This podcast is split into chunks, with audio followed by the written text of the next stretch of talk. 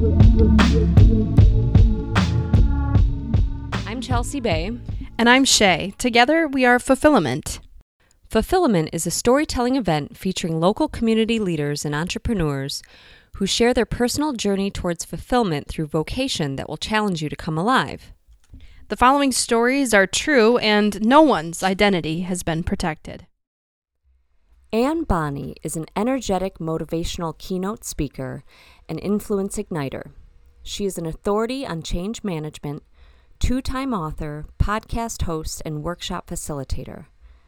After 20 years in highly successful leadership positions, Anne now uses her experience, education, and expertise to ignite your ability to influence others by harnessing emotional intelligence, courageously communicating, and effectively dealing with change.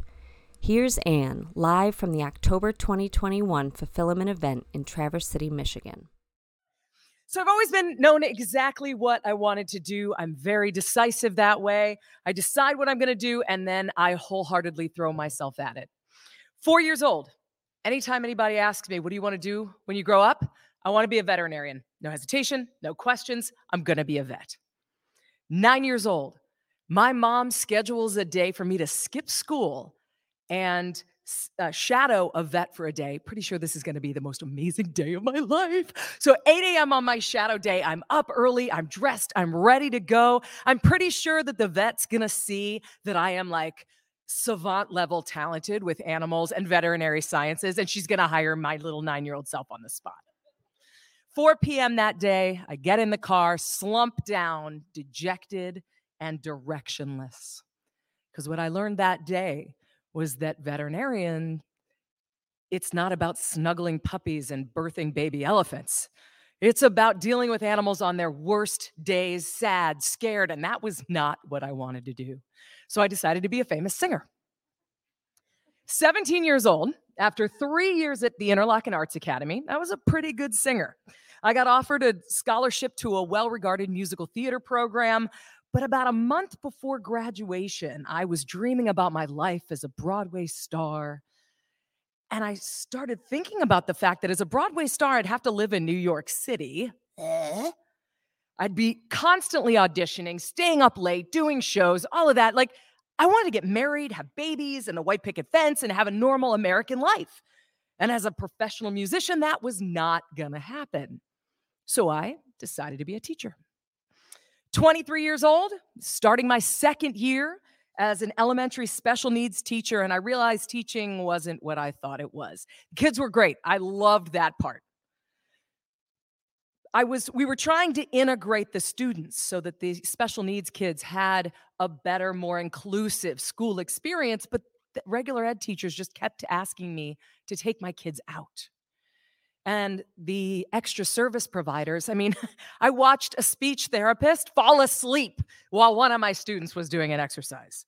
It wasn't the happy, dreamy world of classroom and a shiny apple on my desk every day. And I was pretty discouraged. Now, that spring, my husband and I went to SeaWorld and sitting in the splash zone at the morning dolphin show, I saw, I was just dumbstruck. What a fun job that would be. But of course, everybody thinks that when they go to SeaWorld, right? Later, during the Sea Lion show, I realized it was the partnership between the animals and the trainers that was just so cool to me. And leaving the park after the killer whale show, I realized that when I was four, and said I wanted to be a vet, I actually wanted to be an animal trainer. I wanted that partnership. 25 years old, I had been volunteering at, in the seal and sea lion department at the New England Aquarium for about eight months. And one of the trainers announced she was moving to North Carolina. And I got her job as an animal trainer. We maintained the health and well being of six harbor seals and four California sea lions. And I performed three to five educational shows with my sea lion partner. 27 years old, my husband got a job at Raytheon in Tucson, Arizona. And I was hired as a trainer for birds of prey at the Arizona Sonora Desert Museum.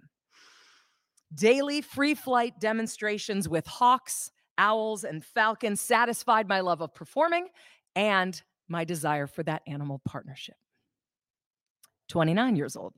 My husband and I got unmarried. I found myself alone in the world for the first time, needing to provide for myself. No longer would my engineer husband augment my little animal trainer income. And I felt like I needed to grow up and get a big kid job with a steady salary and a 401k. I saw myself climbing the corporate ladder in a business suit and sensible shoes and firing people. So I followed a boy to Baltimore, Maryland, and answered an ad in the newspaper back in the day for a receptionist gig at a little sports apparel company called Under Armour.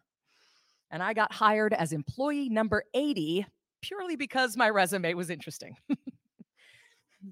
37 years old, eight years later, I had grown, learned, screwed up, learned some more, and done some amazing things with Under Armour. I ran their extensive trade show pro- program for two years.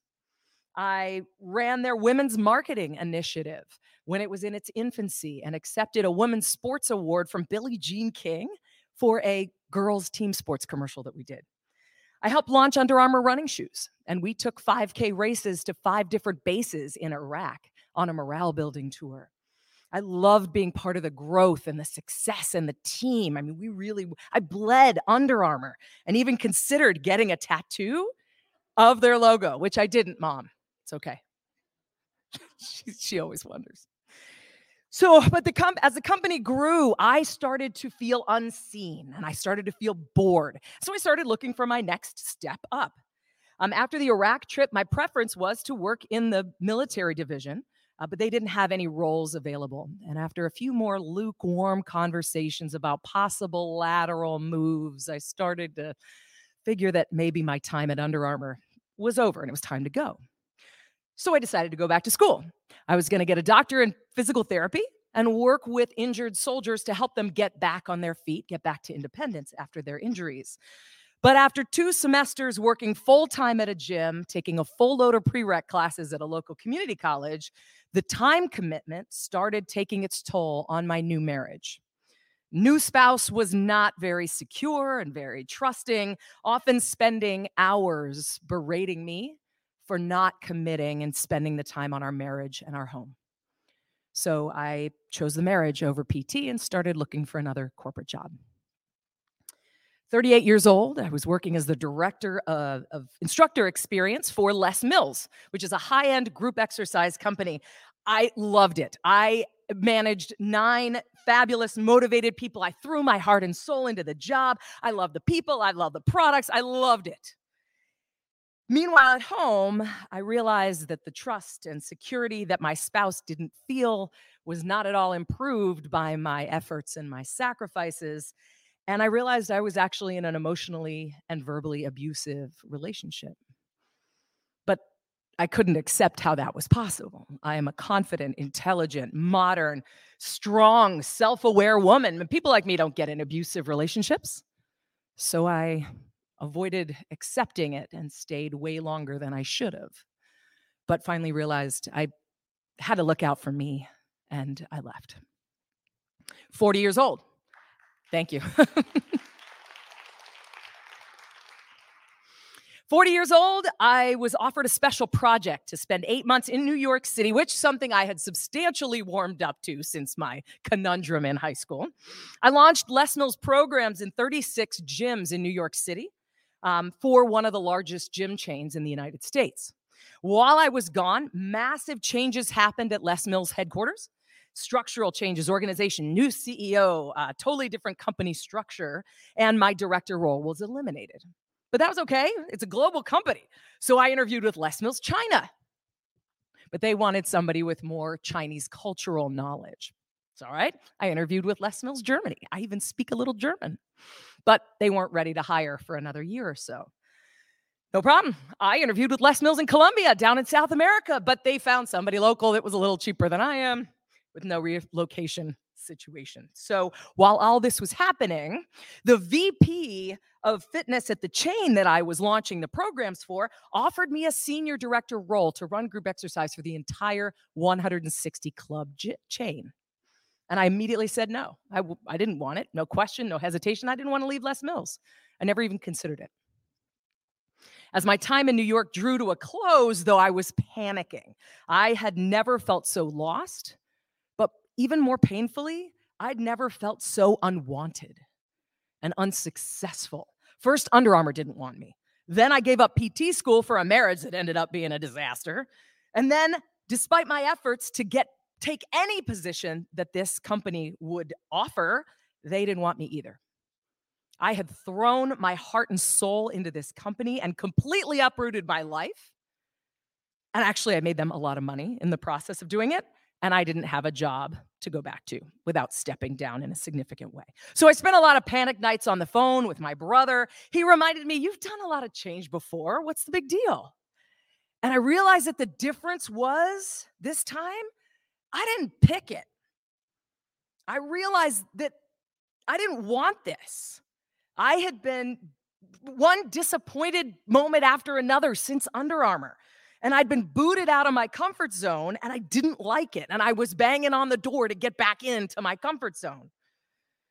And I had dinner with a colleague one night and she explained all the turmoil back at headquarters and how she really didn't like it anymore and it had changed the culture and everything. And she was looking at other options.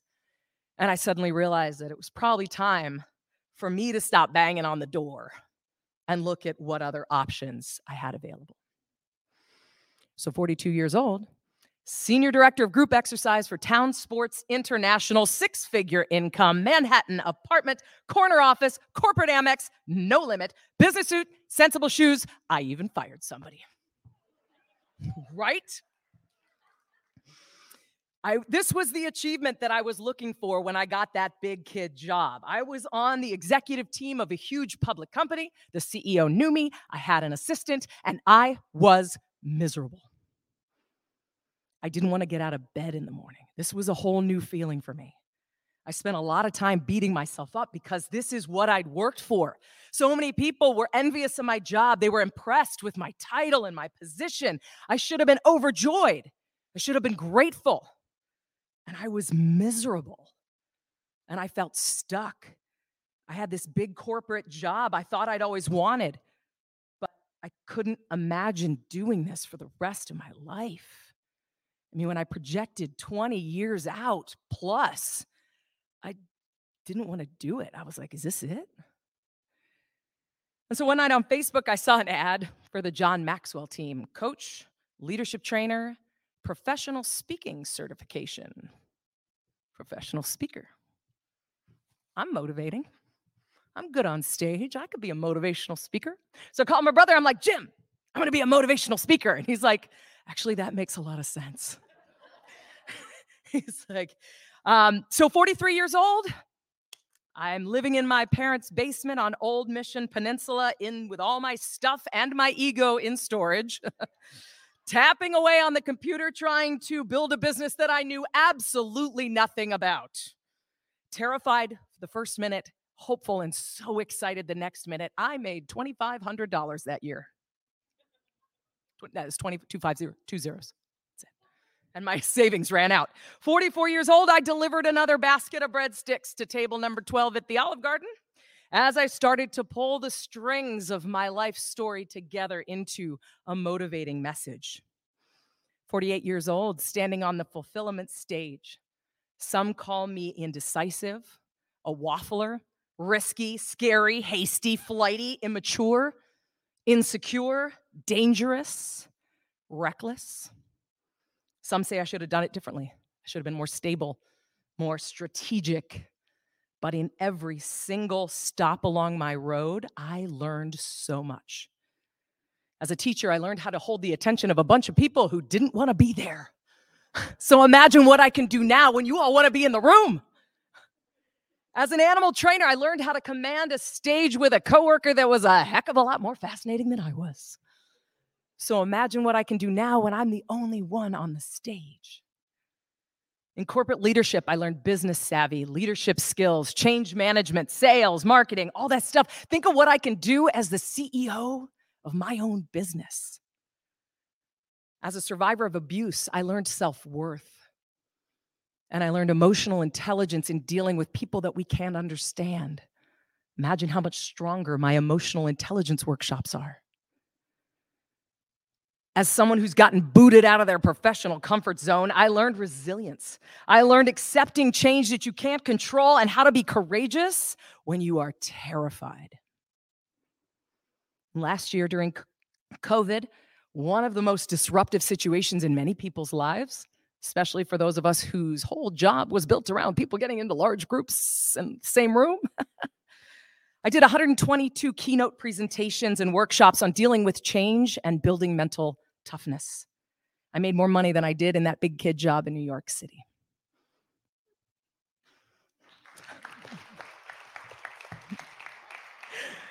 Over the last six years, I thought of quitting a lot on a weekly, if not daily basis, but I didn't quit.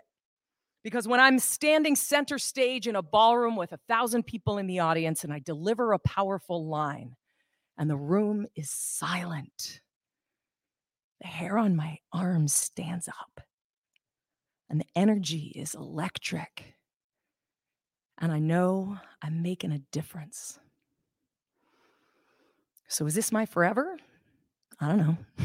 sure feels like it right now, but I've kind of always wanted to join the Peace Corps. so my challenge to you is don't be afraid to get uncomfortable, to be willing to evolve. Every stop along my way was perfect at the time, but because it's perfect then does not mean that it's perfect now. We grossly underestimate our ability to figure things out when they don't go the way we plan. So get uncomfortable and take that step towards what's driving you to find that fulfillment. Take that risk and watch yourself fly. Thank you. Thank you.